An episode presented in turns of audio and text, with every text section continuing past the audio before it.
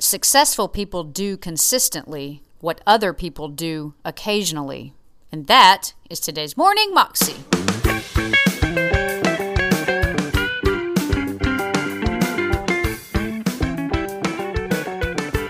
Welcome to the Morning Moxie Show. I am your host, Alicia Sharp, and today on the show we have Craig Groeschel, and he is talking to us about habits. And this is actually part one of a three part message. And he's talking to us about the importance of habits and how successful people do every day what other people do occasionally. And he's got some great points in this message, so I encourage you to listen to all of them. And he also, before I actually insert the clip, he talks about a, a, few different books that have helped him. And I know one of them I actually read recently. It's called Atomic Habits by a man named James Clear. And it is fabulous, fabulous if you want to learn how to change your habits so that you can live the life that you want to live instead of always just conforming to what you normally do every single day. So, this is a great message. Hope you enjoy it. Here's Craig. I will say this this is a completely original thought, and I've said this for years and years. Why do habits matter? Because successful people do consistently what other people do occasionally. Successful people in any area of success, if someone is spiritually thriving, they're close to God, they're consistently living the disciplines that help them grow close to God. If you've got someone that's financially successful, they're free, they're consistently doing things that other people only will occasionally or maybe even never ever do. Relationally, physically, it's all about small things leading in a direction of big things over time. If you look at, let's say, who was successful in Scripture, I don't think anybody would argue that Jesus wasn't incredibly successful pleasing God. I think they would say Paul was incredibly successful pleasing God. If you look at their lives, one thing I can tell you is that Jesus never, ever, ever said, But I just can't find the time to pray. I'm so busy, and these disciples, they're wearing me out. Peter just gets all up on my nerves. I wish I had more time to spend with God, but I just don't have the time to spend with God. Jesus never ever said that. What you'll see is a consistent habit of breaking away from the crowds to have intimate fellowship with God. The Apostle Paul did not make excuses. There's a verse in Scripture that said he had the habit, everybody say habit, he had the habit of going to the temple to actually share his faith with those who are not in the family of God habits matter. Successful people do consistently what other people do occasionally. I like what Sean Covey said. He said, Our habits will make or break us. We become what we repeatedly do. You'll probably acknowledge that this is a good time of the year to talk about habits because this is the time of year that people create New Year's resolutions. I love that. I celebrate it. I applaud it. That's the good news that people want to change. The bad news is that according to studies, 92% of your New Year's resolutions will be gone by Valentine's Day. That's bad news. You know it from last year. You had the goal, the resolution, and for most people, in most cases, it doesn't last. And you end up feeling like the Apostle Paul in his writings in Romans chapter 7 when he said this I don't really understand myself, for I want to stop eating junk food. I want to stop procrastinating. I want to stop overspending at Target, whatever it is. I want to do what is right, he says, but I don't do it. Instead, I do what I hate. I want to do what's right, he says, but I can't. I want to do what's good, but I don't. I don't want to do that which is wrong, but I do it anyway. And then he does what so many of us do he connects his failure to his identity. And he says, Oh, what a miserable person I am. What a failure. I'm not disciplined. I'm not becoming more like Christ.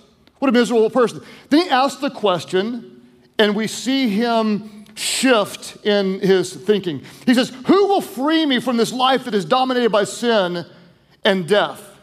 And he looks to the source, the only one who can truly change him, and he says, Thank God, the answer is in Jesus Christ our Lord.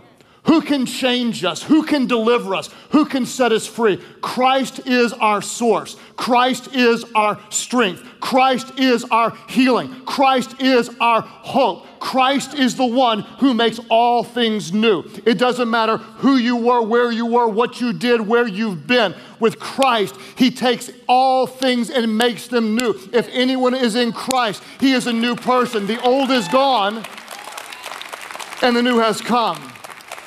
My prayer is that you will not only experience all the life available to you in Christ, but you would live out the disciplines that lead to a God honoring, God pleasing, successful life. Because successful people do consistently what other people do occasionally. Why is it that so many of us, we genuinely have good intentions? We want to lose the weight, we want to get out of it, we want to do whatever, but we fail again and again and again. I want to show you three reasons why we don't succeed when we have such good intentions.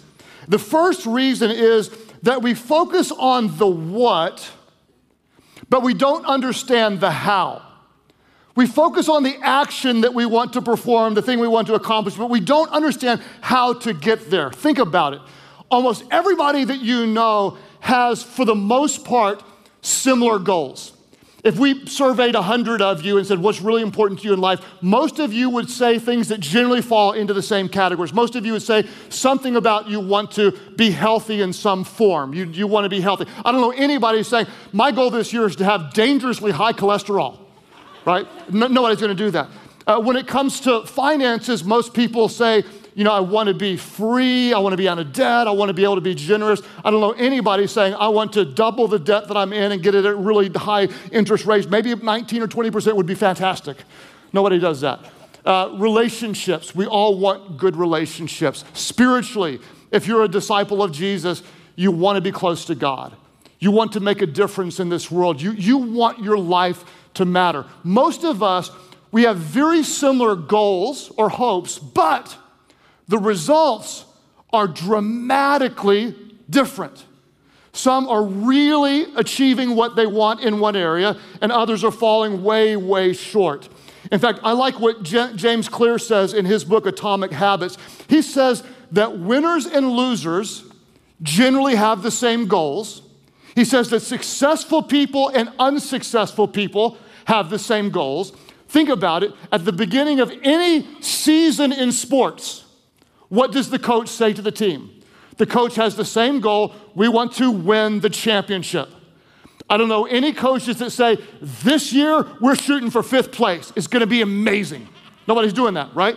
When somebody gets married, what do people want?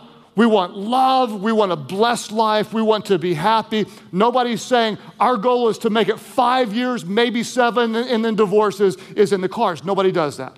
We all want something similar, but we end up with very different results. Why? He teaches this idea, and I love it, that goals don't determine success, but systems determine success.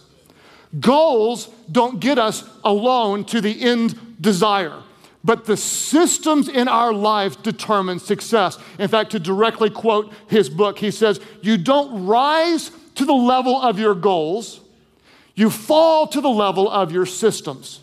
You fall to the level of your systems. You may say, that doesn't sound really spiritual at all. When I read the Bible through the lens of that thought, I see examples all over the place of people successful because of godly systems or unsuccessful because of the lack of systems. When I look at Daniel, he's a fantastic guy. If I want to model after the life of someone who stood out and had great faith, I want to live like Daniel. Why was Daniel successful? Why was it amongst a bunch of other young men did he stand out to all the leaders as godly, gifted, talented, and different? Why is it that when thrown into a den full of lions because of his obedience to God, he was able to stand strong, trusting God, and come out alive on the other side? It's because he had the systems in place that led to a life of faith and faithfulness. What was his system? For years and years and years, Daniel had pre decided that three times a day, every day, he stops to spend time with God. Three times a day.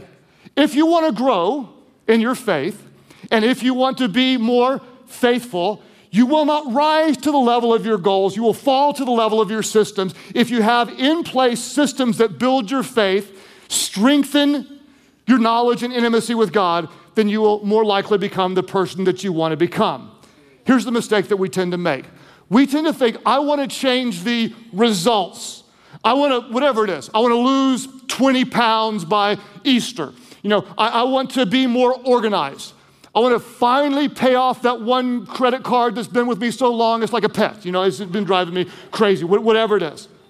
The problem is this we need to change the systems that create those results. If we will fix what we do, how we live, the habits in our life, the outcomes will fix themselves. Why do we not succeed? Number one, we tend to focus on the what but we don't necessarily understand the how. That was Craig Groeschel, and you can find that clip on YouTube if you search under Craig Groeschel, Who Before Do Habits Part 1.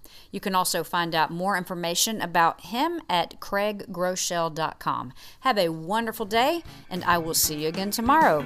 God bless.